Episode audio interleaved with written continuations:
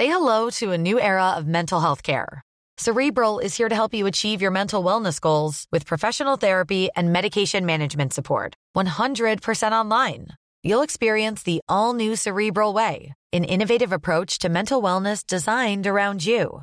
You'll get a personalized treatment plan from a therapist, prescriber, or both in a safe and judgment free space.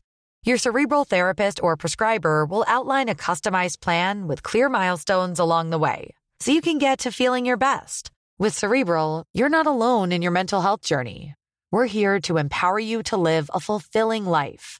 So take that first step towards a brighter future and sign up today at cerebral.com slash podcast and use code ACasts to get 15% off your first month. Offer only valid on monthly plans. Other exclusions may apply. Offer ends July 31st, 2024. See site for details.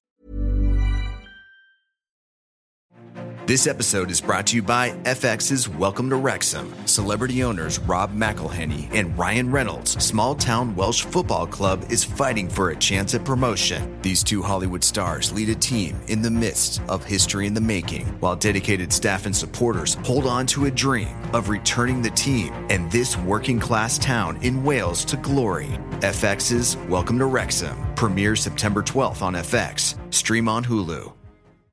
Coming up on TMS, gold filling. Lost left strutter. Oh no, we're going to die. JK, you want to marry me? Mind if I record this in case we crash? Rage against the burrito. Is our show always this gross? A giant fart in the sky. Is there a doctor on the podcast? And more on this episode of The Morning Stream. No, no, don't. I know it's lame, but it's just lame to me. It's lame, but not smell my feet. That is lame. You'll get him fixed now.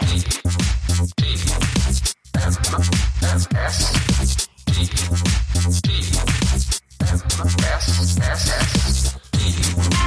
morning stream. You look like crap.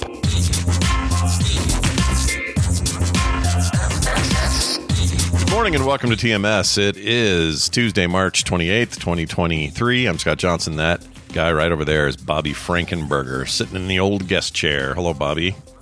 Hey, Scott. Hey, Hey. morning stream. How is hey, everyone? it's Tuesday's own Bobby. You're here on your own day. Does that feel uh, good?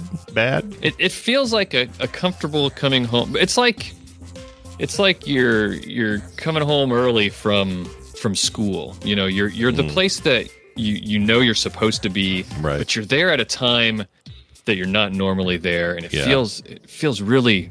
Like, It's a strange nice. feeling. Yeah. And you just wonder is, does my mom know? Does my mom care? Yeah. Does my mom know I'm on the show the whole time today? hmm Maybe not. Maybe Am I so. going to get in trouble? uh, but we talked about it a bunch pre-show, so patrons got a load of this and, and live streamers. But Bobby uh, had a flight today, and today wasn't. Today was just like a usual, like training flight, right? Like a normal one. yeah, and like you said, I won't get into the details because you know if you want the details, you really ought to be a patron. Yeah, Um, there you go.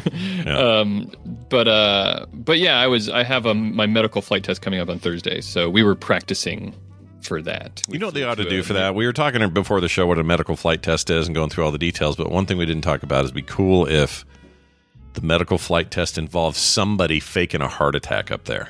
You know? Yeah. And then what would you have to do? So I guess all you could do, because your chief your chief thing would be I need to land this Mhm.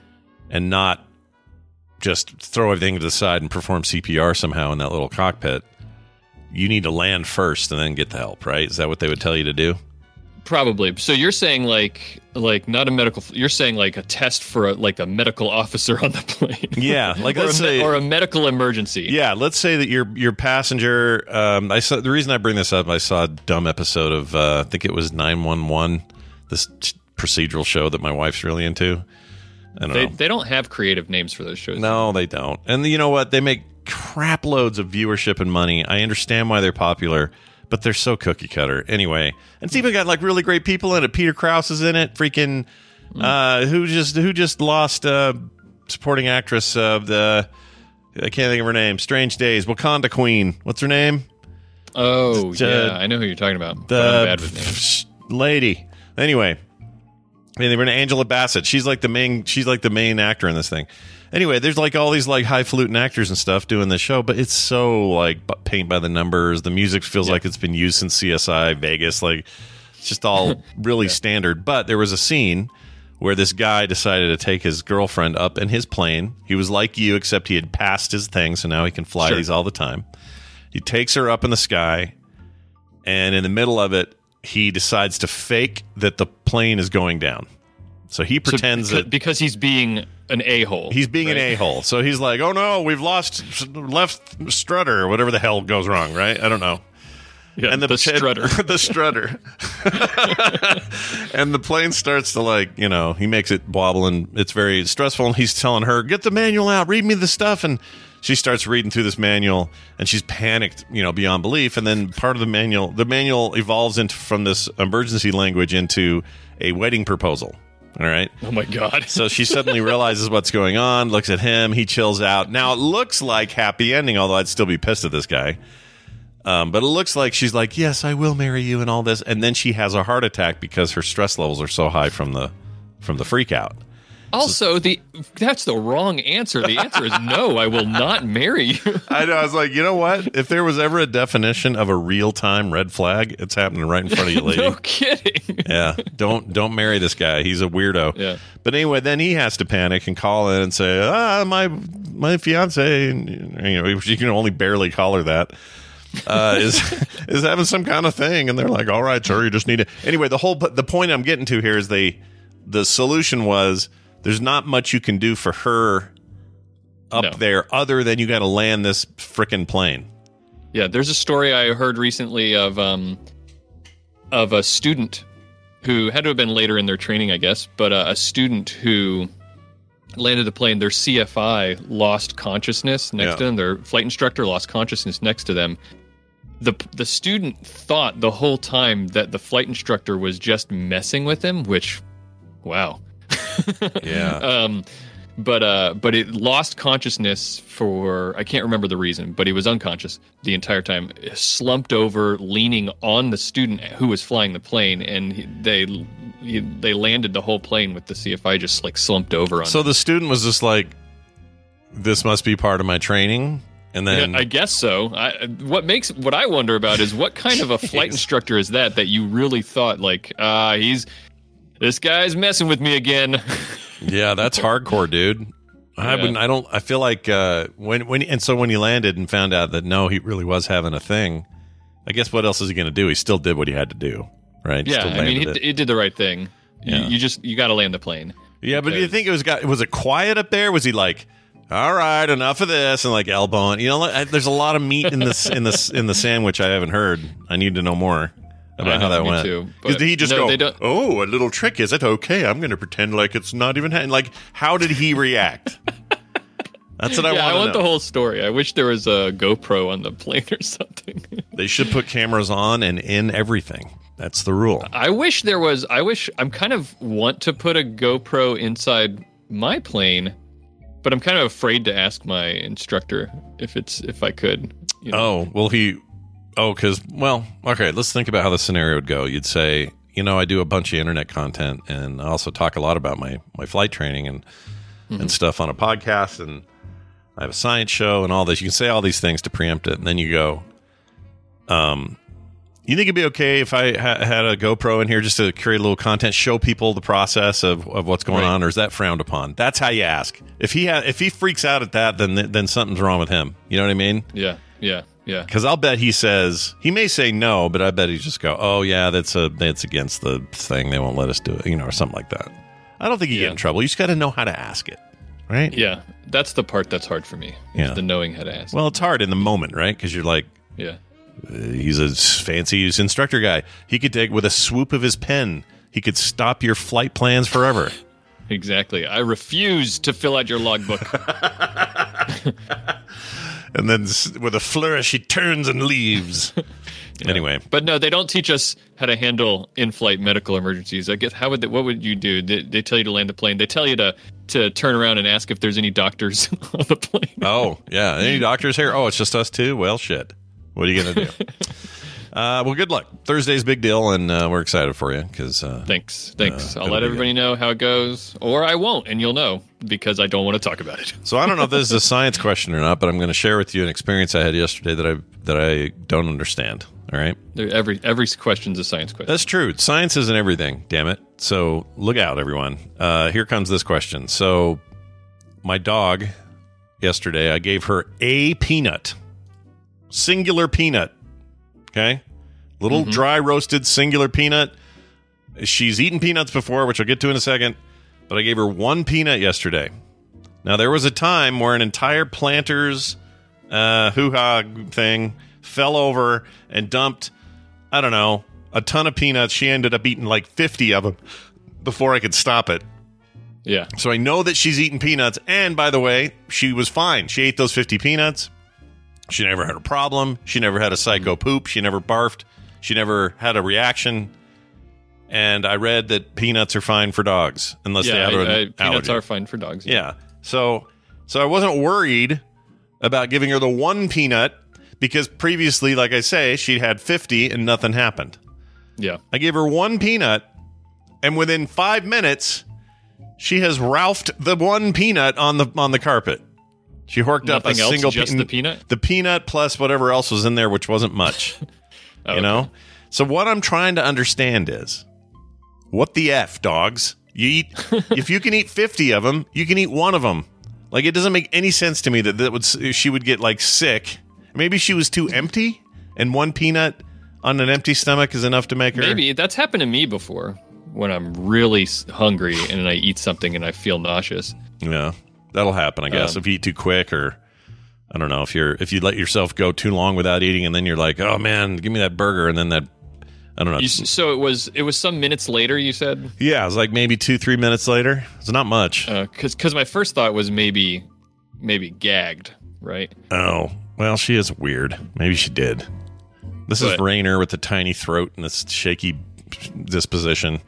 But you you you probably would have seen signs of that, like you know hacking and you know doing Something. the things like Yeah, I would have seen it something like that, but instead it was just like, thanks for the peanut. Bleh. Here it is on the carpet for you to deal with. Really annoyed me. maybe uh maybe she liked it so much she wanted it again. Maybe that, well, she's proved that time and time again. Sometimes she'll hork on the rug and then Dogs decide- love to do that. Oh, they love it, dude. I mean, waste not, want not, right? The good stuff's still there. Can you imagine if people did that?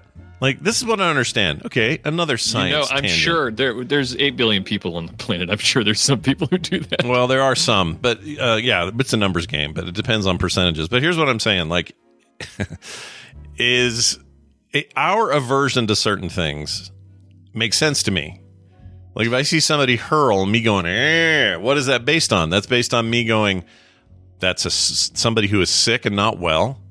Yeah. My preservation depends on me staying unsick and staying well. Ergo, I shouldn't go near that. That's gross because of that, right? That's why it Right. it's repulsive to us. The same reason a lot of things repulse us. It's like it's a survival thing. Right. Your So- disgust response has been honed by evolution over many Right. millions of years. Right. And I think about that every time I see something gross.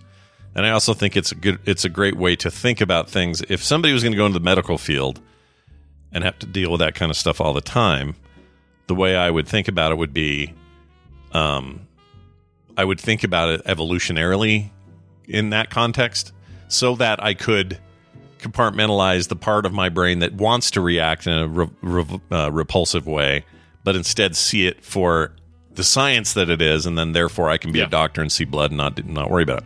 Well, anyway, so why do dogs have brains? Because just kidding. why do dogs uh, have this thing where they're like, "Oh, I just horked lunch all over the place. I'm going to go eat that again," where we would never do that ever. Right. So why why our allowance is so much our, our our willingness to allow such things is so much narrower than a dog's and I don't understand why why dogs are okay with it you know because they want to survive too they have their own evolution to speak of they they don't want to you know eat a thing that's bad for them so why do they do that Maybe it's just that it's not. It, evolution has worked differently on dogs, so maybe it's just not as bad for them. Maybe they can, you know, stomach that kind of stuff more easily for us because it's harder for them to find food. Maybe these are all speculations. I don't know. Maybe we have evolved less tolerance for that kind of a thing because maybe we used to do it. Maybe we did. Maybe we were all cave people. Uh, what you know, yakking all over the cave and then going, well, that's that's we're not wasting that. Yep. I'm to eat that. Yeah, I don't know. Plus, we we've helped dogs evolve qu- too quickly in so many ways. Like domestication of dogs is like rapid fire evolution in a weird way.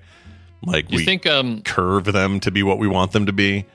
yeah, you think uh, two dogs next to each other, one of them pukes but doesn't eat it. Do you think the other dog says to the other dog that puked, "Hey, uh, you you gonna, you eat that? gonna eat that again?"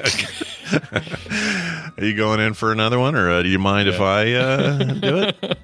yeah, dogs are gross. It turns out. But Yeah. Mm-hmm. anyway, uh, the peanut and the popper was our story today. Uh, hope you enjoyed it. Uh, also, gold filling question. I didn't mean for these to all be scientifically scientifically re- related things. Okay, I didn't mean for that. But you're here. Yeah. And you, and you have a science podcast, so we may as well just dive right in. Use it or lose it, right? Use it or lose it. That's right. So I've got this uh, text I got from. Did they leave a name? They didn't. Anyway, here's what they said regarding gold fillings.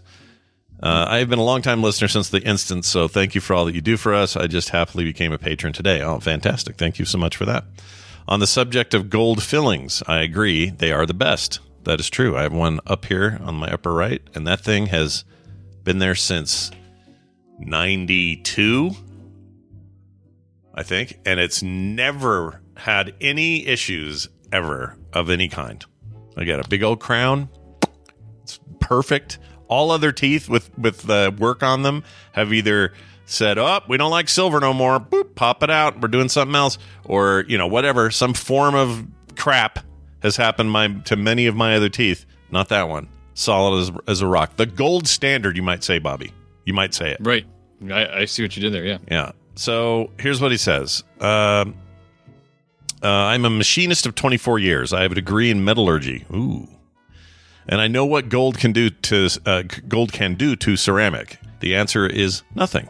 Ceramic is one of the hardest cutting tools uh, for any metal. But is- ceramic's not a metal, though, is it? No, it's not. Is but, that what does he um, mean there? But it's it's very hard. Um, it's very hard though. okay. It says you can cut I think I, I don't want to use the wrong word because of where this is going. The, the words are important. That's true. He says you can cut titanium with it.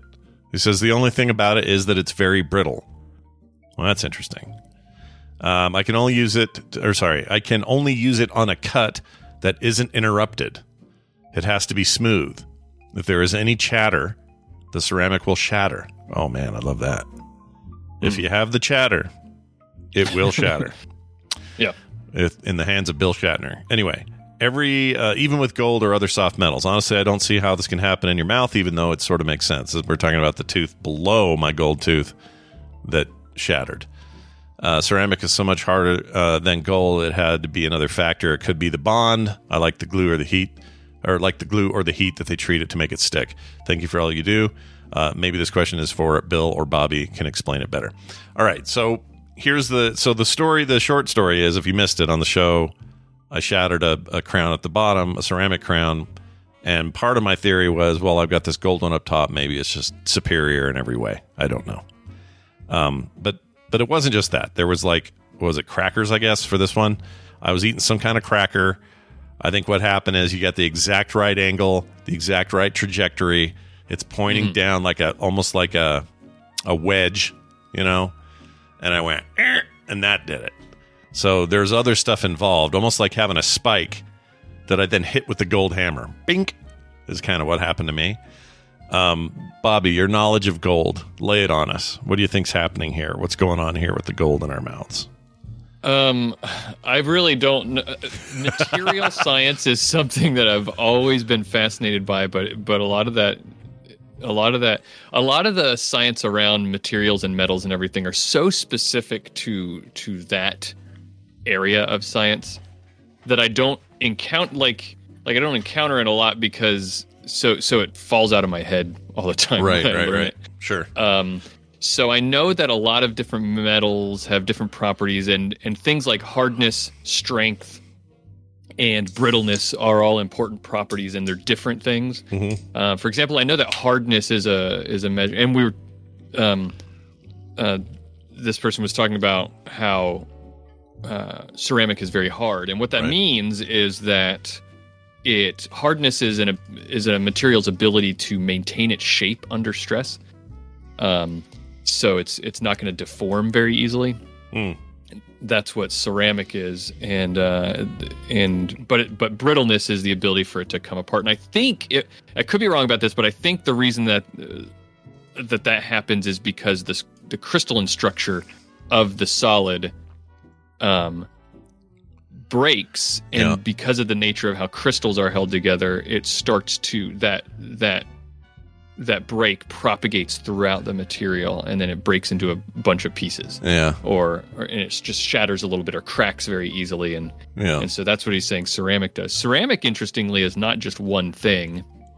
There are a lot of different types of ceramics. It's just a a term for like an, an organic material, I, or maybe it can be inor. I think it is inorganic actually. Um, and it's but it's non-metallic, and it's and it's uh it's just fired and heated up like a clay, but to a really high temperature Right. um, and then it creates um, it makes it that process makes it really really hard. But I've always found metallurgy to be interesting. All the different ways that you can affect a metal by heating it up really hot, like near its, you know, there's a point at which you heat up metal and it loses its mag- magnet magnetic properties. Right. Um, and that's what when you're forging swords and steel and stuff like that, you do it. You you heat it up to right when it's about to lose its magnetic properties, and then you cool it down. And the speed at which you cool it down affects the properties of it, uh, and all this kind of stuff. And I, I wish I knew a lot more about that, but I I don't. There's always time. You're a learn. You're a guy that likes to learn things. You know. Yeah, yeah, and uh, and I like to learn by doing. So I've I've always thought that it would be really fun to make a forge in my backyard. You know. Mm, mm. or in my garage or something. Yeah. But um but I don't I haven't. I was about to come up with an excuse, but I don't think any of like I don't have an excuse. It's just I, I haven't yet. Well, you're too busy. You know, once get one thing at a time, one side interest at a time. You got to get your flying license, your your pilot's license, and then go melt down a bunch of thermite or whatever the hell uh, metal you want. I guess thermite's not metal, is it, or is it? I don't. I think it explodes or something. It does Or explode. It's really hot. But I don't know why it does that. But anyway, your metallurgy career can wait until your your pilot career happens. also, no one told me before I had kids how much time it takes to raise them. Oh yeah, no. if I had known, yeah, if you had, if you had if known, someone had warned me. you have the two or the three. I don't remember. I have two. I have All right, you've got two. I had three. Brian had one. Uh, it turns out this is a good PSA for the public here to hear. It turns out raising kids takes a bunch of time. It uh, right. takes like it, I think at least eighteen years. Oh, easily. And then if you break that down per hour, it's pretty insane what you got going there. You know, Yeah, hour per kid. pretty nuts. Yeah, per Yeah. per year per per 18 year life. And even then, they're not always ready. I mean, I don't know if you've noticed lately, but the world hasn't been too great at making sure an 18 year old can just go off and be on their own like they used to. Um, there's no such thing as a starter home anymore. There's starter cardboard on the street. That's the thing. Right. So yeah, it's uh, it's a weird time, but yeah, uh, I'm going to agree with you there. Raising kids, it takes time Yeah. and you never get to stop. And then at some point, you flip over, and now they're helping you de-raise, or you know, D-raise. or a different kind of raise. you know, it's like we raise R A I S E our children, and then they R A Z E us Yeah. at the end. I love that as a as a euphemism for for aging. It's D-raising. De-raising, yeah, right. Yeah. I mean, we're all going to need their help at some point. I, I figure. So I've got, you know, I had three, so it should be a good tripod of of help if you need Yeah. it. That's the idea. We'll we'll see what happens. You're two. You're because I have two daughters. Your two daughters, Carter and Taylor, right? Yeah, Taylor. yeah. Um, how old? Are, how far apart are they? So there are three. All three kids are three years apart. Yeah. So my exactly. two daughters are three years apart as well. Yeah, we did that on purpose. We thought we didn't know why, but we just felt like that was a smart range. It's a good. I think it's a good age split because because they're they're close enough, you know, but Yeah. far enough apart to where they can still they still like the same things and they can get along together and do stuff together. And the three year old can actually help when the you know a little bit when there's a new baby in the house. Not, Yeah, for not, sure, for Not sure. super reliable, but you know it's not it's not like raising a one year old while you have an infant. It's much easier because they're walking, they they're potty trained, they're they're all that crap. And uh, yeah, hand me down clothes, another good one. Chat. My my Yeah. oldest daughter's clothes went right to Carter every time. Then Nick came along. I was like, ah, shit, we got to buy all new stuff. Did did Carter resent that in any way? No, she did have that middle kid syndrome thing everyone talks about where um They feel left out or forgotten. not left out, they just feel like the oddball. And she is Oh, okay, she is kind of the oddball, and I mean this in a good way. Like she's Yeah, sure. she's goofy to to a to a, a strength.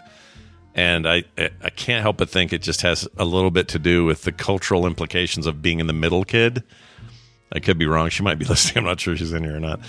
But I but I I think it actually benefited her to have that kind of weird middle bit. But Taylor was the one uh, when they were little. She had all kinds of resentment about a new baby entering the the frame. She did not like that at all, and it took her I think a long time to get over that. They they're great friends now and you know get along swimmingly and no issues at all. But when they were when they were little, you could tell Taylor was just like, "You're up in my business." Yeah. So that was a thing. And then Nick comes along and he just kind of goes where everybody wants him to go. It's like, hey, we're going to go do this. So Nick would trot along like a good little brother would go just do whatever. Um, and I think that inadvertently gave him, at least, especially at a younger age, gave him a, a fear of cho- of uh, of making choices. And I don't know if it's because his sisters were just so like, let's go, let's go, let's go. Come on, Nick, we're doing this, we're doing this, or something. And he just kind of went along. So when it came to somebody saying, Nick, what do you want to do? He'd kind of freeze up. So if we took him to like this, we tell the story all the time. We'd go to like a dollar store Yeah. and we'd say, all right, everybody gets one thing for a buck. You know, Taylor wants a doll, Carter wants a whatever, whatever it is. And Nick would end up finding like four things that he really wanted. And Yeah. one would be like a dart gun, the other one would be like a little bow and arrow plastic thing, some little action figure, whatever it was. Yeah. And he would be paralyzed with choice uh-huh. paralysis. He couldn't do it. He couldn't choose. And it would always end up like this. He'd be like, but I don't know. And we'd even narrow it down. We could get down to two, thinking, all right, now we're down to two. It's either the little G.I. Joe guy or it's this dart gun. Which one are you going to do? I want both. I can't decide. Like he would just lose his mind and end up leaving with nothing because we had to go eventually. The Yeah. girls got whatever they picked, and Nick would always end up not knowing what he wanted. And uh, it's not so bad today, but I wonder a- if that's because you, you, you, being so young, you have so many. You have two parents, and then you know, in Nick's case, two older siblings. You've got four people in your life who who can make decisions for you if you just wait long enough. you right, know? right. Um, and so you never you never develop a sense of making a decision and then confidence in the decision that you made. You know. I think that's actually a really good point because you don't a you don't feel like you need to have that confidence all the time because others are right doing and it it's, for it's you. certainly not explicit like it's not like nick's sitting there saying well there's four other people here i don't have to choose they'll Yeah. do it for me yeah, you know but it but it, it happens you you know there's that repetitive i've made a choice Mm-hmm. and i have seen the consequences of that choice whether they be good or bad and and it develops a confidence in your ability to choose and Mm-hmm. maybe that just wasn't there yeah. I think you're right. Anyway, these are the fun things you learn when you raise your children, and it is a Okay. time-consuming prospect. All right. Well, with all that said, it's time for us to get a little news out of the way.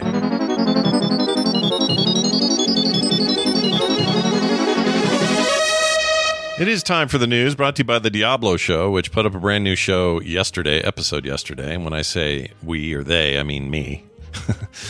uh, it's a little solo show I do about the video game uh, Diablo. Diablo, all the Diablos, but right now, obviously, four is a big focus. And this was technically the end of season two. Uh, I do eight episodes per season. And uh, prior to this, it was a lot more than that, but I called it season one. Anyway, long story short, uh, brand new episode out. Talk about the tail end of that beta that just ended, what we're looking forward Oh, to when it comes beta. to June. Dude, that beta's so good.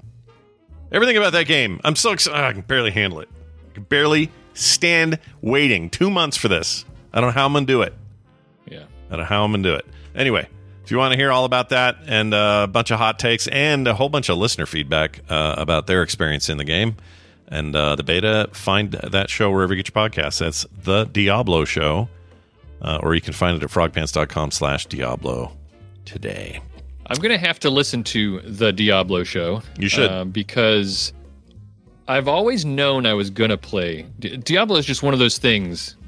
The new Diablo comes out every once in a blue moon, And you're, and you're going to And, play um, it. and it's like I'm gonna play it. Um, but so, but I wasn't like like champing at the bit for for it yet, right? Sure. And then and then the uh, you know I pre-ordered it, but I didn't even get into the to the first round of beta testing, you know, because I wasn't you know like I'll play it when it comes, and I'm not a big beta person anyway, so Yeah, me like, I'll play it in June when it comes out. Yeah. I don't want to spoil then it- stuff and all that. Yeah.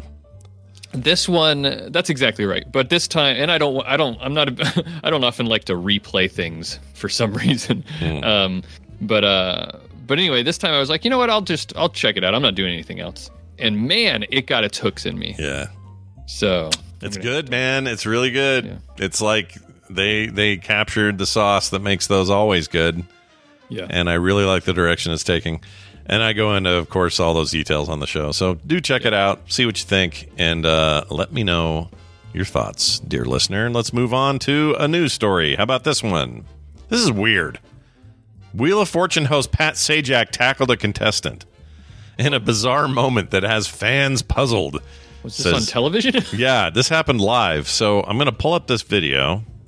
Oh, I have to see this. You have a link as well, I believe.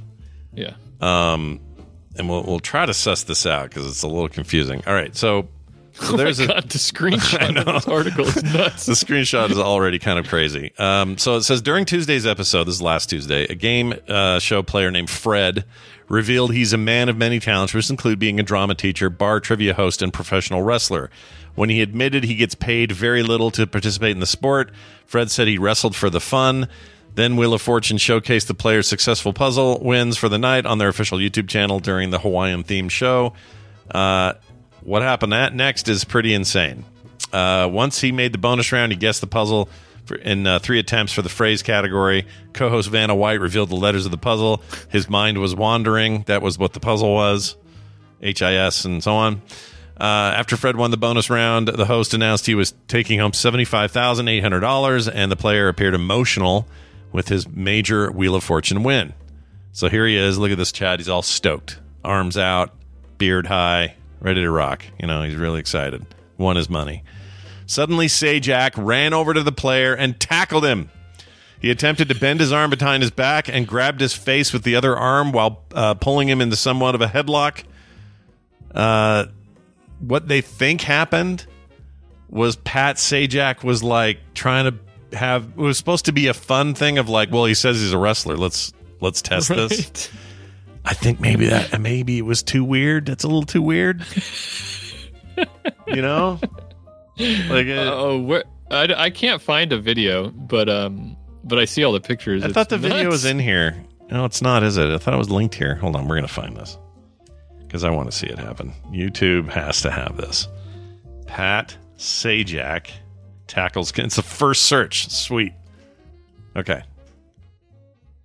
All right, here we go. I'm gonna play this. We'll see what happens here. I don't want to. Okay. Okay, let's go back. Oh yeah. Okay, so it's a little. The pictures make it look a lot worse Yeah. than it is. He's playing along, and he was just joking with him, right? He Yeah, was I- just being joking. I think so. I'm trying to see if there's another angle on this. Let's see. Does Pat talk about it? Wait. yeah, he's just goofing around.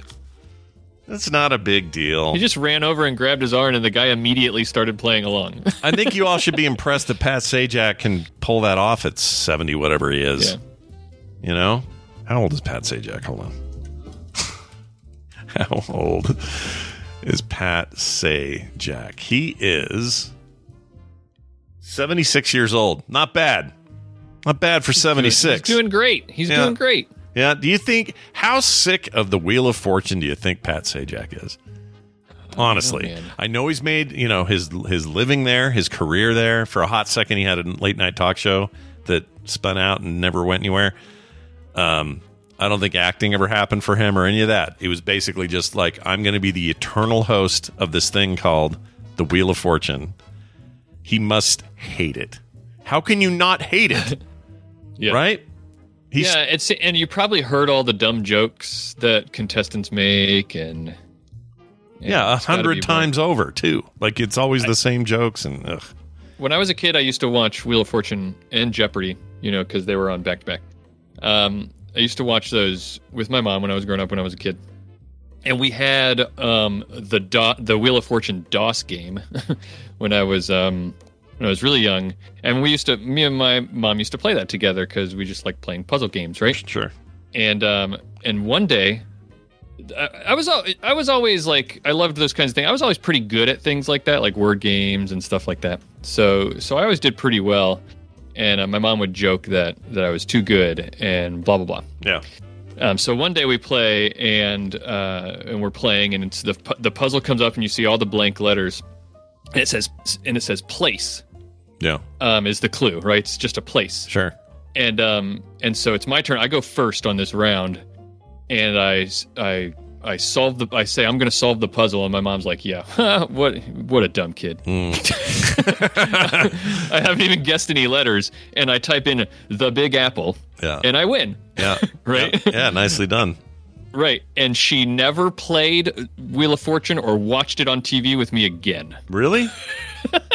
That ended that. You were done. She was like so mad about it. Oh my gosh. You never she know. didn't like get angry, but I did notice that I, I she didn't play it anymore. wow. All right. well done, dude. You're responsible, by the way, Yeah. for that. I know, Uh, I know, but it's a ba- I wear it as a badge of honor. Sure, of course. Uh, real quick here, I did the math. He has been hosting this show for 42 years. 42 mother effing years. Wow. That's a long time to say, all right, spin the wheel. Okay, we got a vowel up there. Oh my gosh, Vanna, shoot me dead. Like, he must just. Oh, and she's been there too the whole time, right? Let's see. Vanna White, 1980. Or no, 81 would have been the same, as, uh, something like that. But then, so they're perf- they're forever attached, right? Who was before Vanna White? Uh, I don't know. Hold on. Original Look it up. host Susan uh, Stafford. Chuck Woolery was the first host. Oh, he's- there was he's- even a host before. Yeah. Uh, the network version was originally hosted by Chuck Woolery and Susan Stafford. Who's that? Some lady. Don't know. Uh, then you got Pat Sajak, and he hosted it with. Uh, yeah. Why? Oh, okay. Eight- uh, 82, one year later, Stafford was replaced by White. So Vanna White came in a year after Pat Sajak took it, and they've just been there since. I Other see. people have done it. Bob uh, Bob Goen and Rolf Bernacki Bernichki. They both did some stints, but it was just like while they were away. Oh, So I anyway, so there you go. Oh, Alan Thicke uh, wrote the theme music. I don't know if you knew that.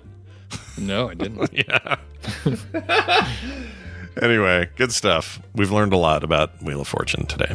Yeah, Uh, Taco Bell story. I always got to have a food story in here, so here's this one. and and lots of taco. We love Taco Bell stories. I love Taco Bell. I'll admit it. If you said to me right now, let's go get tacos at Taco Bell, I would not. we know you, you eat them in parking lots and Mhm. all kinds of things. Oh yeah. How many was it? Five soft tacos, two crunchies, and a and a gordita or something. I ate in that in that parking lot. Yeah, those are good I don't know, times. I'm reminded now of how much it was. A lot. It was a lot. It was a carb overload. It was a mistake, is what it was. Anyway, a Taco Bell uh, Taco Bell customer damages a drive-through and threatens to shoot employees when he uh, was told he can't order the breakfast burrito anymore. It's too late in the day. Oh man, an angry Taco Bell customer was arrested this week by U.S. Marshals.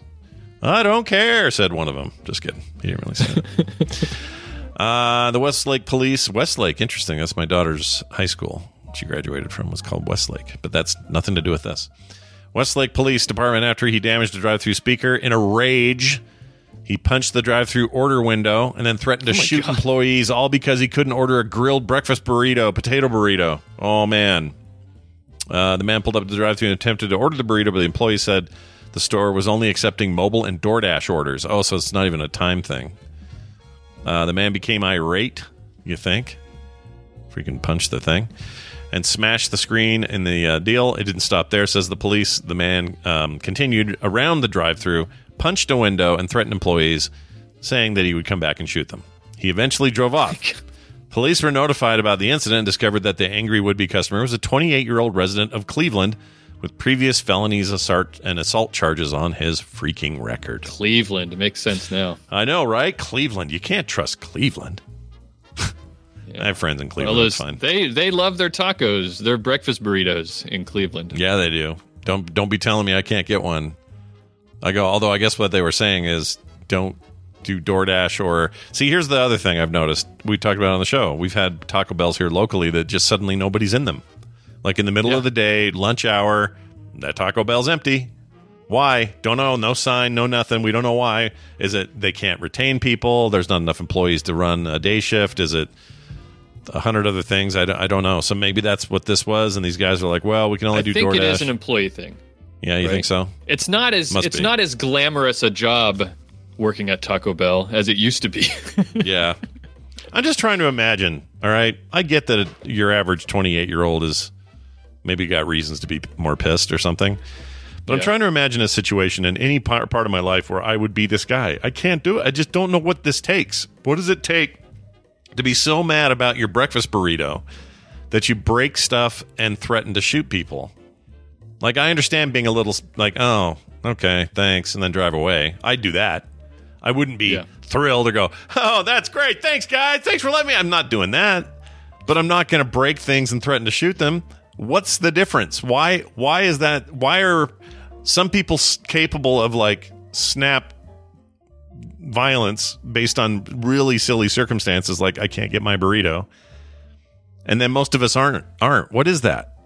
You're it's not- asking the right question, and the fact that you're asking it is a good thing because I think it's important to understand why people do the things that they do. Yeah. One of the things I, uh, when I was in school for psychology, um, I took a, I took um an abnormal psychology class, and one of the one lesson I really took away from that was something that the professor said, which was they were in the context of of abnormal psychology, we we're talking about like schizophrenia and stuff mm. like that. One of the things that the professor always drove home was was this idea that that to those people, the decisions that they're making and the things that they're doing make sense to them.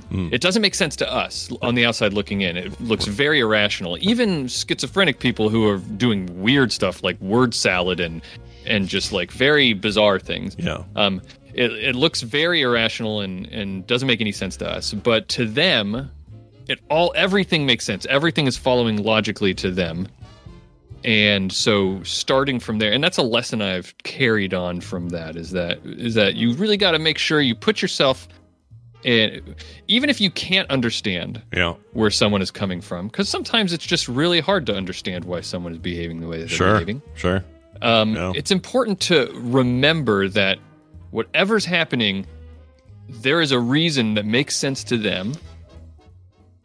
And maybe it's just that they really love burritos, breakfast burritos. Yeah, it could be that that they um I mean perception's everything, right? So if I see a situation and I have my own take on it, it's entirely possible that 30 other people could look at the exact same situation and see a totally different take in each case.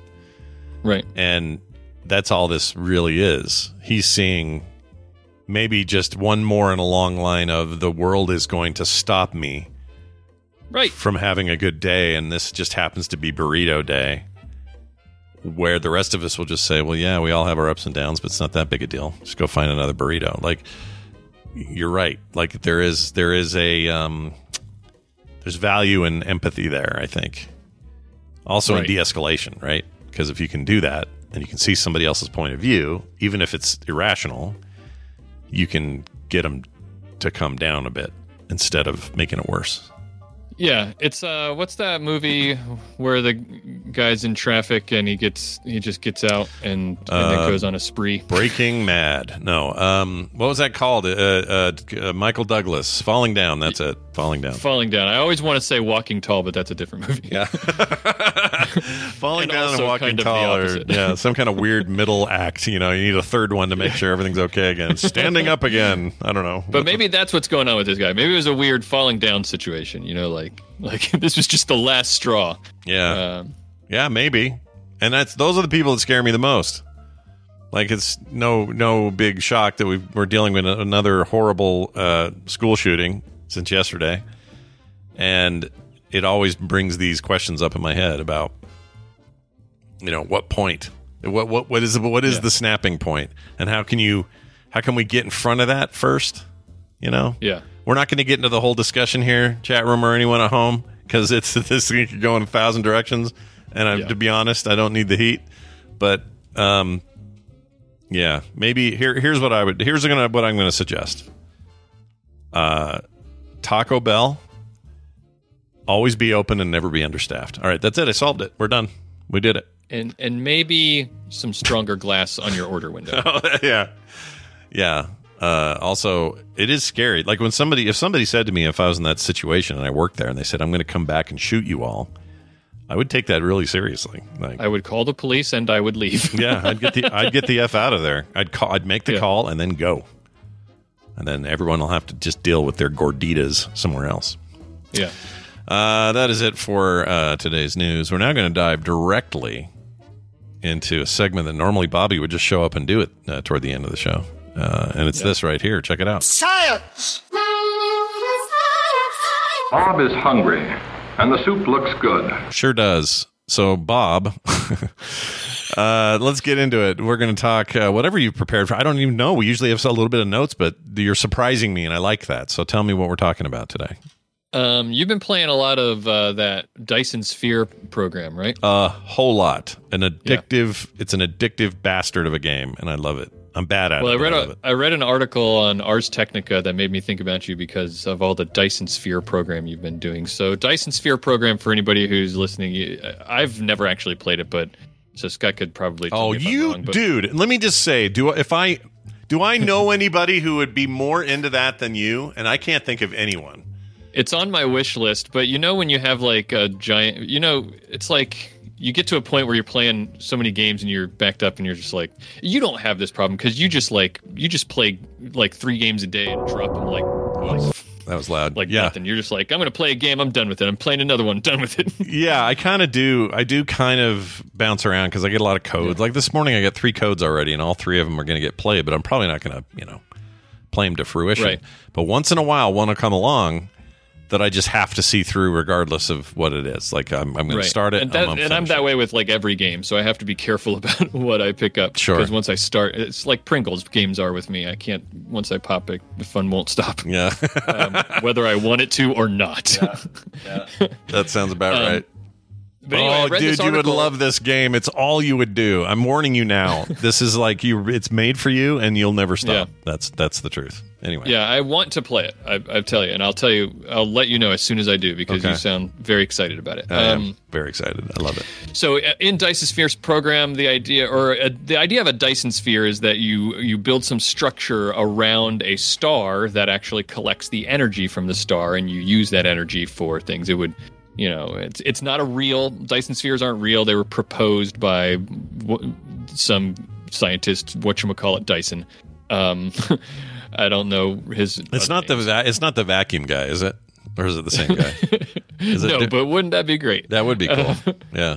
but uh so th- that's a it's just a real proposed theoretical thing and dyson sphere program is all about building those but um this is where we leave the game because i read the this article on, on ars technica of um, written by paul sutter he's an astrophysicist who talked about the feasibility of building an actual dyson sphere Oh my lord. so i thought you would find this interesting I would actually because I'm nowhere near the part of the game where I get to build a Dyson sphere. That is kind of end game.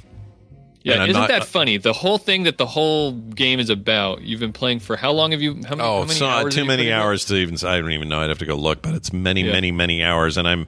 I've talked to others who are like, I was 300 hours before I built my sphere, and there are other people who just know how to mainline it and get there really quick. Yeah, Not yeah. quick, but you. There's a lot you have to do. You're basically harnessing the energy and the resources of an entire solar system. Right. And so that's the first thing that Paul Sutter in this article mentions is that Dyson spheres. The idea is that you're surrounding the sun with panels, you know, like something like solar panels that would collect the energy of a star. Right. And you can imagine that that would take a lot of stuff to build such a giant structure that's surrounding a star, whether it be, you know, some people talk about completely encompassing the star, or it's not even necessary to do that. You could, you know, talk about only only covering the star a certain percentage and, and stuff like that. But the idea is it would surround the whole thing. It's going to take a lot of stuff Yeah. right?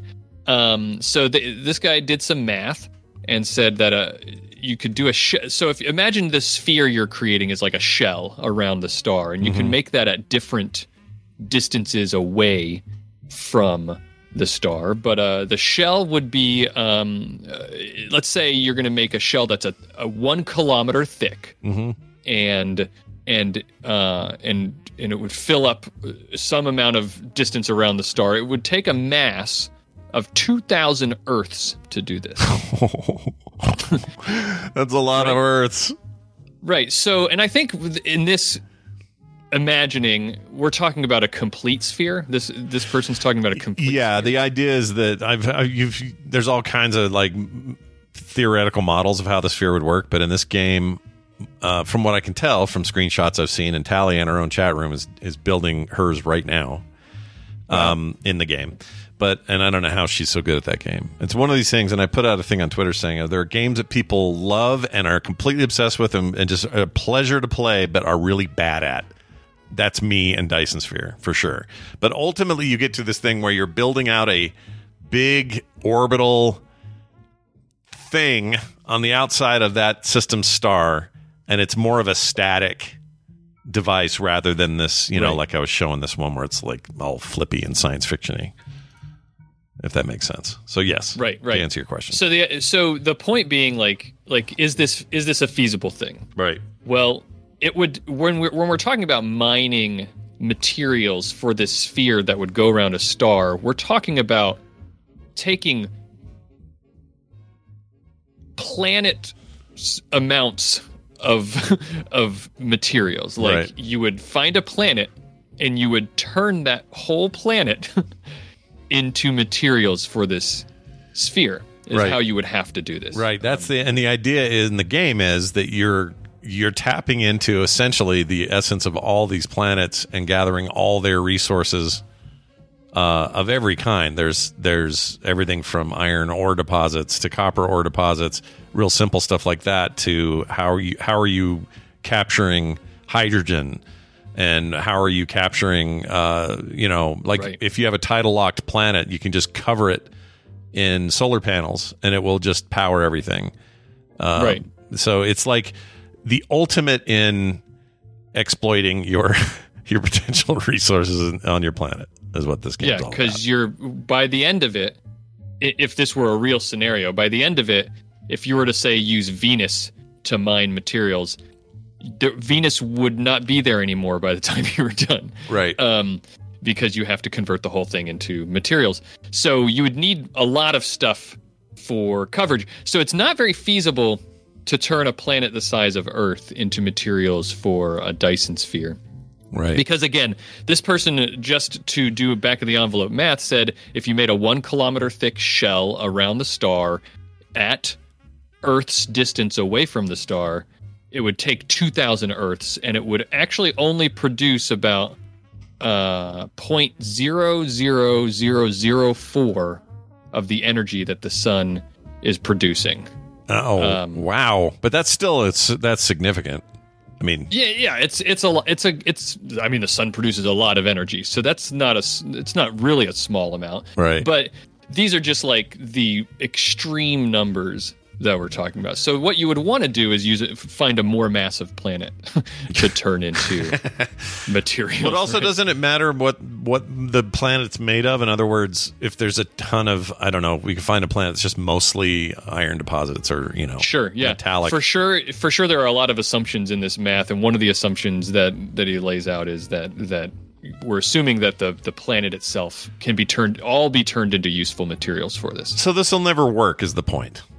Because where are you going to get two? kind of where it feels like this this uh, exploration of the the the mathematics of it ends up going. Because right? we have a we have a mathematical improbability, maybe not impossibility, of of having enough material to do it, and and you can't just create matter out of nothing.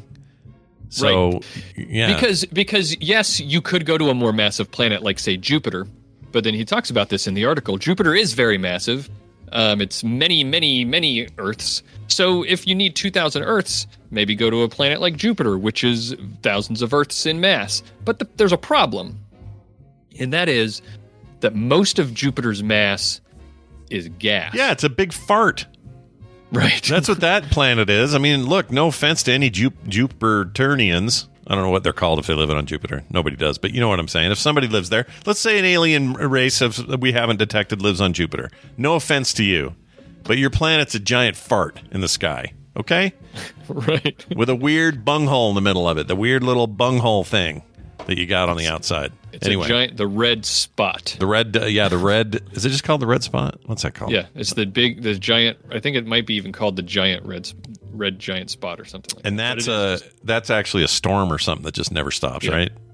yeah, exactly. That thing's crazy. All right. Well, they probably don't live there. But the point is, what if you, okay, so let's say you had three Jupiters in our solar system, Jupiter like Yeah. planets. Um, a, okay, so let's say that's enough material, but also if you eliminate them from the solar system's orbital conflagration, doesn't that just send us into a weird Yes. spin and we're all screwed? yeah, all the p- gravity, the gravity of all the planets interact with each other. So for sure, and a lot of people say that the existence of planet, very massive planets like Jupiter and Saturn, sort of act as a shield for the inner solar system because of their massive gravity. Whenever something moves into like a comet or a or an asteroid or something, a large object would be coming through the solar system. The massive planets that are out there, the gas giants, uh, they their gravity affects the orbit of those things or the the trajectory of the things, and it kind of deflects it away from the inner planets. Oh my So- gosh. You're making this game more interesting because the impossibility of it all is the is endgame. Like that's where you're aiming Yeah. to uh, to do. And you literally start as a as a guy in a yellow mech uh, on a planet where your first thing is to go cut a tree down. you know? Oh my gosh, really? Yeah, like it, it it's. It, I don't want that to sound boring because it's not. They they do a really Yeah. good job of letting you ramp up in a way that feels really satisfying and like, all right, I'm moving. Yeah, I got yeah. oh, I got conveyor belts now. Oh, I got I got iron, and now they're converting to these plates, and like it's a got a it's got a really smooth transition. Uh, but you do you literally like okay, I got to kill a tree, and then I got to there's some stones here. I'll do those, and you're just walking around hacking on them, and then Yeah. from there, and then eventually Dyson Sphere, and somehow the game has every step in between. It's insane. It's crazy. You should play it. So Claire Claire asks in the chat. So you're saying you can't mine the gas? You can mine the gas, but the but the problem is that all the gas on Jupiter is it's like a bunch of hydrogen gas. You can't. It's not. It's like you can just convert that hydrogen gas into into building materials, Right. right? That is correct. Um, but uh, but there's other things you could maybe do with the hydrogen gas and things that you might need to do because the core of Jupiter they think is about five Earths worth of rocky stuff. So you could use that, but and it would cover more space and make a larger sphere, right? But you would you're then at the distance away of Jupiter, right. which means there's the sphere would be larger. So you'd want to move it all closer to the star. Right. Um, and so maybe you would have to mine all that, hy- skim all the hydrogen off the top, like you're scoop, like you're making skim milk. Yeah. Right. Yeah. Yeah. Skim it all off the top, and uh, and use that to eventually power. What you're going to have to do is move the planet, because he says yes, you could move it closer, but you wouldn't want to mine the planet planet Jupiter at the distance that it's at, and then build stuff and move the built things in, it would actually be more energy efficient to move the planet closer before you started mining it. Um, and so that would take an enormous amount of energy. yeah. All the energy that you don't Right. currently have access to.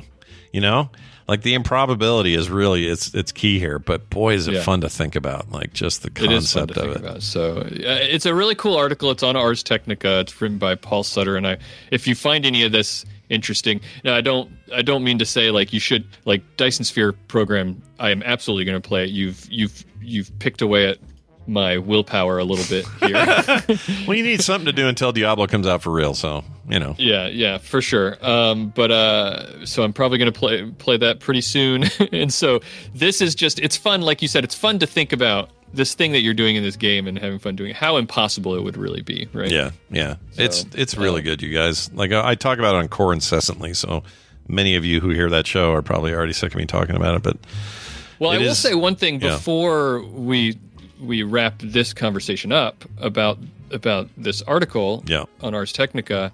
I this this article doesn't mention it, but I have heard people say that a Dyson Sphere is probably, as we've just talked about, pretty unlikely. It's not very Right. feasible. But a lot of people say that making a bunch of small robots and creating what they call a Dyson swarm would be more feasible, and that that might be something that right, uh, because it doesn't need to be done. one giant enclosed structure.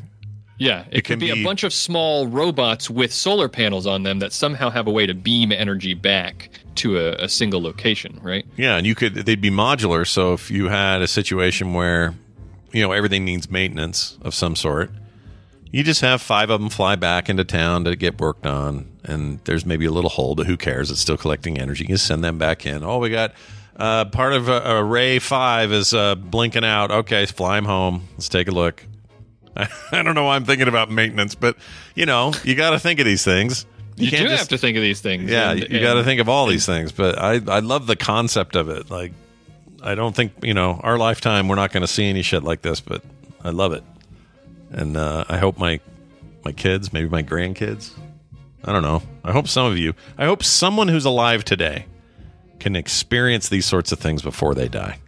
Yeah, yeah, that would be amazing. Tally makes the good point that that without a, a solid structure like a sphere, uh, the solar sails that get them there, because that's probably what you would use. That'd be the most eff- efficient thing. Yeah. Would decay, and how would you keep it where it's supposed to be? Um, that's a really good question. I guess you could park a bunch of them into different Lagrange points, but that's a whole nother topic. Oh my gonna- gosh, yeah. we probably don't Lagrange points. named, named after that famous song by ZZ Top. That's where that came from, everybody. Just kidding. Not true. Lagrange. Um, let me ask you this one final question. Have you seen the Yeah. movie Sunshine before? No, I have not. So this is Peter, or this is uh, Danny Boyle. Makes a lot of great movies. Um, Oscar-winning director Danny Boyle, and he made a movie called Sunshine, which uh, starred uh, Cillian Murphy, freaking Chris Evans before anybody knew who he was. Yeah, Uh, like a whole bunch of MCU people actually are in it, and uh, I think Michelle Yeoh's in it. Anyway, I love this movie. Love it, love it, love it to the end of time. I just think it's great. It's one of my favorite movies. Um, but the concept is the Earth is getting real cold because the sun's dying, or the sun is going out. It's not putting out the energy it was putting out at one point.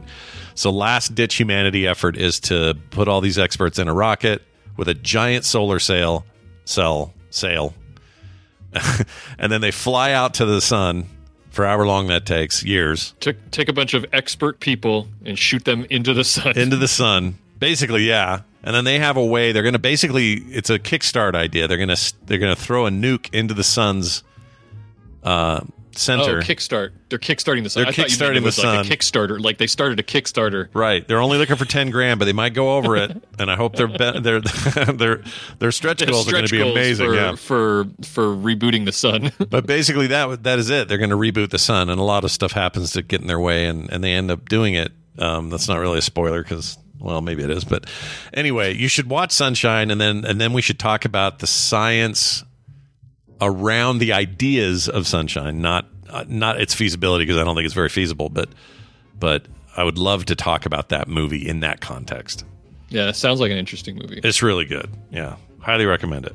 Some people don't like the turn it takes in the final third. That if you if you've seen it, you know what I'm talking about. I actually really like it and think it's done extremely well. So there's that. Uh, okay, that's going to do it for that. Uh, always good stuff. Let's tell people where your show is, by the way. All Around Science is a podcast you can get uh, wherever you get your podcasts. And what are you guys covering this week? What's going on? All around science. That's right. Me and my co-host Maura, we talk about science stuff every week. Yeah. Every week. Yeah. We have not missed a week. Have you have you started. ever had a week where you were like, ah, science? I don't want to do science today. We're doing, I don't know, civics or something. Ah, we don't like science anymore. yeah. Um, no, we have not. We always talk about science every week. Uh, we've got something for you. Uh, this this Monday, yesterday, the episode that released was part two of our talk about the science of sl- uh, not sleep, um, about reading. Oh. Um, oh. And uh, I fall asleep while I'm reading a lot, so maybe that's where. I Do you do I you follow, do you do that with? I mean, is it? Um, how about audiobooks versus like regular books? Like which one is? This Um, I don't listen to very many audiobooks, um, but I also don't read very much. uh, I listen to a lot of podcasts. Um, See, but, I have the um, opposite problem. If I I would like to listen to more audiobooks, but those put me to sleep and distract me. Like I just have the worst time staying on task. It's like I don't know, my brain goes somewhere and the guy's talking and I'm like, "Oh shit, I missed like a whole half a chapter. What am I doing? My brain's in another place." But if I've got a book or a tablet in front of me with words on it and I'm reading that way, I don't fall asleep. I stay super Wow. focused. I'm like way into the thing. I don't understand what's wrong with me. Yeah, I don't know either because reading is supposed to be really good for sleep, uh, sleep hygiene, and it's really good for me because I I usually only get a couple pages in and I'm too tired to keep going. Yeah. But the episode that we did was about the science of reading. We it ended up being split into two parts. The first part was just about the brain and reading and how that works, but the second part was all about speed reading and how that works. And and that's what the episode yesterday was about. So if you're interested in how what all the science around speed reading, Yeah. you should check it out. I I'm very interested in that. Do you guys talk about that weird thing we talked about? The the, The uh, we do mention bionic reading. Yes, we do. okay, because that seems like that would fit into that topic pretty well.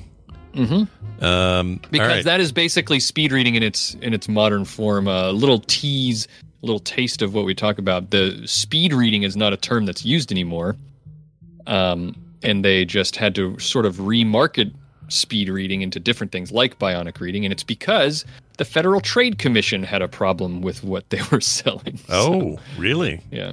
Okay. So not allowed to speed reading is they cannot be sold anymore. So it had to be re yeah. you know, rebranded, Well, remarketed. Good luck to the FTC and also the FAA this week for Bobby on Thursday, where he Oh gets yeah. to Oh yeah. learn how to fly with a medical emergency or whatever the heck it is.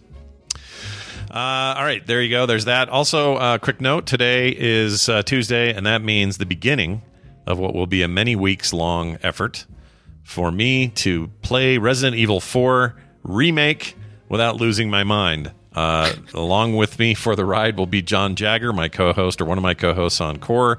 Uh, this is a tradition that he and I have. All the Resident Evil remake games I play on stream, and he's there for them while I do it. If you want to watch me be an idiot, uh, today it starts at 3 p.m. 3 p.m. to Mountain or 3 p.m. to 5 p.m. Mountain Time uh, is when it'll happen at twitch.tv slash frogpants. Resident Evil 4 remake with me and John. Tune in and check it out today at 3 He's your chaperone. yeah, he is my chaperone and um, makes it all somehow easier but worse at the same time. Can't explain it. He likes seeing me get into bad situations and not warning me because he knows that game back to front. He's a Resident Evil freak. He loves it all. He doesn't get scared by it. He just loves it Yeah. for the gameplay. It uh, video scary video games terrify me. Uh, shout out to Badger Lord who bought this game uh, because that's the rule I have. I'm not going to put myself through this unless someone else pays money for it. Otherwise, I'm not going to pay to put myself through this this trouble. But if somebody else does, I'll do it. So that's what's happening here, and uh, it'll be fun. Three to five on Tuesdays for the foreseeable future until I get through it. Anyway, and you know what'll probably happen? I'll get to the end, credits will run, and then John will go, "We haven't really finished it." And I'll say what? And he'll say, "There's this whole other thing that's on disc four or whatever. You know, some bull crap's going to come up. I just know it. I just feel it. This happened with two remake. I hit credits. That's end for me. He's like, no, there's a whole other thing. No, that's like it. the whole game is designed to be played through multiple times, right? yeah, that's the concept, I guess. But I ain't doing that. My rule was play till there's some credits, and then I'm out. Yeah, You fulfilled your, as you like to say, your fiduciary. My fiduciary. fiduciary duty. That's right. I and uh, still the the scariest thing I ever played was seven. To this day, that game's so effed up. Oh my gosh, dude, seven. And that baby in eight, the baby in the basement in eight. These are all horrible things that happened. And I've only played a little bit of four back in the day on the GameCube, and I got chicken and quit playing. So this Which was the which one new. was the one that made you uh, prematurely and abruptly end the stream? That was Resident Evil Seven, I think, part of Seven. And I was just like, I I can't do this. This is this is terrible. Goodbye, everybody. You know, like it's just really gets me, which is so stupid because I can then turn around and watch eight really gnarly horror movies in a row and they don't bother me at all. It's it's it's about me being in a place where I have to control the outcome, and my brain feels differently about that. If I see a slasher movie or a genuinely scary horror movie, I'm enjoying it for what it is, but I, I'm not worried because I can't control what this idiot on screen's going to do. He's going to do whatever he does with or without me, right? right. But in a video game, none of this happens without me interacting with it, and I just know I'm going to screw it up. it's a weird thing with me. But anyway, that's tonight, 3 p.m. Check it out. We'll be right here uh, today playing that. Got to get psyched up for it. Uh, in the meantime, please join us on our Patreon, patreon.com slash TMS. No commercials ever. Pre-show content every day. Couch parties on the weekend. Although this weekend is, uh, this Friday will be our uh, play date.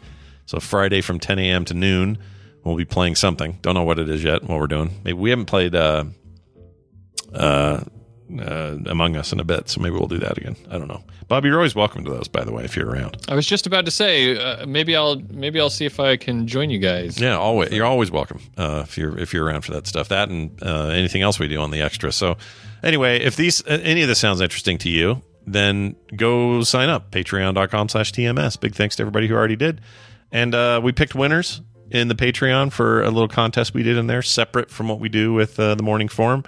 So, congrats to those three folks, and uh, your stuff is already on their way. We sent them yesterday, so you should see them in the mail shortly.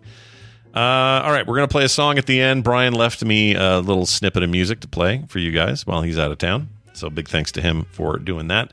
This is a request from Chuck Gaskill, who says, Hello, Scooter and Brandy Buck. You mentioned a good cover by War Pigs or of War Pigs by T Pain on episode 2439 of the show. This cover uh, by Puddle's Pity Party is awesome as well. I think you'll both enjoy it. Feel free to use it as fill in if you don't have any other birthday or other requests. Keep up the show, keep up the hobo though, Chuck. All right, Chuck. Guess what? He's he Brian was here for you. He found the song that you that you liked, and he's going to play it. Uh, so that's going to happen right now. Bobby, thanks again for hanging with me today. Really appreciate it. Any time at all. Yep. Unless you're in the air, Any time at all, except for when I can't. except for that.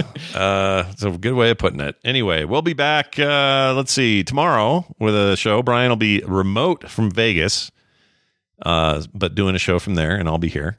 And then uh, Thursday back to sort of normal. Okay, everybody. Thanks for listening. Thanks for watching. Thanks for hanging with us, and we'll see you next time.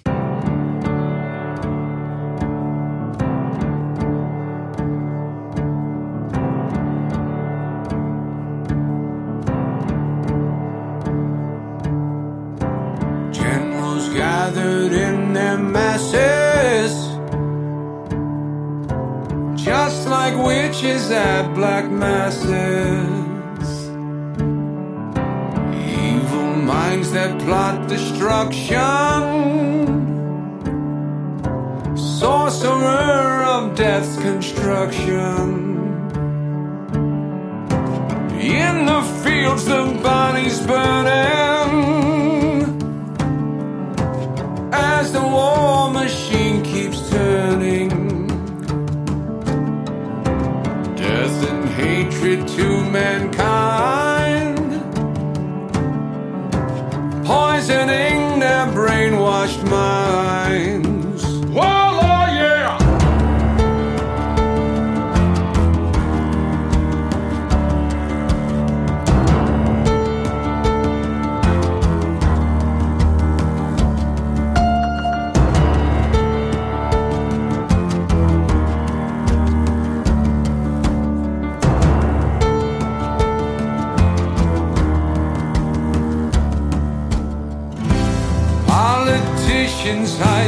Politicians